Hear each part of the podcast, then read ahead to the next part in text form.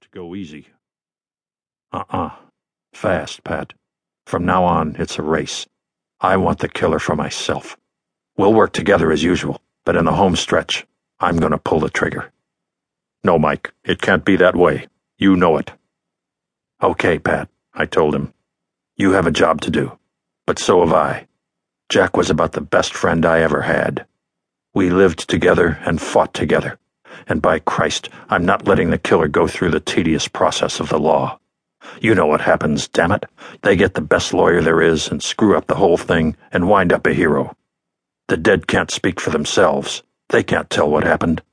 How could Jack tell a jury what it was like to have his insides ripped out by a dum dum? Nobody in the box would know how it felt to be dying or have your own killer laugh in your face. One arm. Hell, what does that mean? So he has the Purple Heart.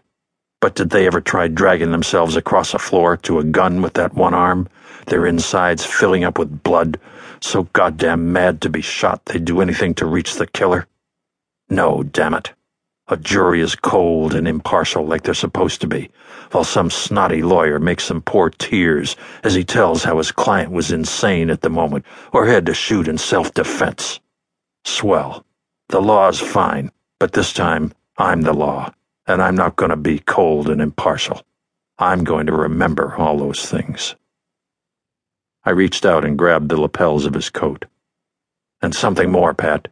I want you to hear every word I say. I want you to tell it to everyone you know.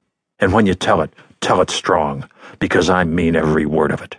There are 10,000 mugs that hate me, and you know it. They hate me because if they mess with me, I shoot their damn heads off. I've done it and I'll do it again. There was so much hate welled up inside me, I was ready to blow up, but I turned and looked down at what was once Jack. Right then, I felt like saying a prayer, but I was too mad. Jack, you're dead now. You can't hear me anymore. Oh, maybe you can. I hope so. I want you to hear what I'm about to say. You've known me a long time, Jack. My word is good just as long as I live. I'm going to get the louse that killed you. He won't sit in the chair. He won't hang. He will die exactly as you died, with a 45 slug in the gut, just a little below the belly button. No matter who it is, Jack, I'll get the one. Remember, no matter who it is, I promise. When I looked up, Pat was staring at me strangely. He shook his head. I knew what he was thinking. Mike, lay off. For God's sake, don't go off half cocked about this. I know you too well. You'll start shooting up anyone connected with this and get in a jam you'll never get out of. I'm over it now, Pat. Don't get excited. From now on, I'm after one thing the killer. You're a cop, Pat. You're tied down by rules and regulations. There's someone over you. I'm alone. I can slap someone in the puss and they can't do a damn thing. No one can kick me out of my job. Maybe there's nobody to put up a huge fuss if I get gunned down. But then I still have a private cop's license with the privilege to pack a rod, and they're afraid of me. I hate hard, Pat. When I latch on to the one behind this, they're going to wish they hadn't started it.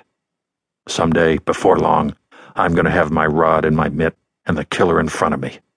I'm going to watch the killer's face. I'm going to plunk one right in his gut, and when he's dying on the floor, I may kick his teeth out. You couldn't do that. You have to follow the book because you're a captain of homicide. Maybe the killer will wind up in the chair. You'd be satisfied, but I wouldn't. It's too easy. That killer is going down like Jack did. There was nothing more to say. I could see by the set of Pat's jaw that he wasn't going to try to talk me out of it. All he could do was to try to beat me to him and take it from there. We walked out of the room together. The coroner's men had arrived and were ready to carry the body away. I didn't want Myrna to see that. I sat down on the couch beside her and let her sob on my shoulder. That way, I managed to shield her from the sight of her fiance being carted off in a wicker basket. She was a good kid. Four years ago, when Jack was on the force, he had grabbed her as she was about to do a Dutch over the Brooklyn Bridge. She was a wreck then.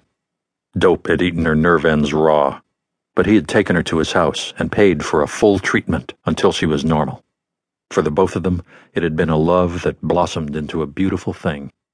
If it weren't for the war, they would have been married long ago.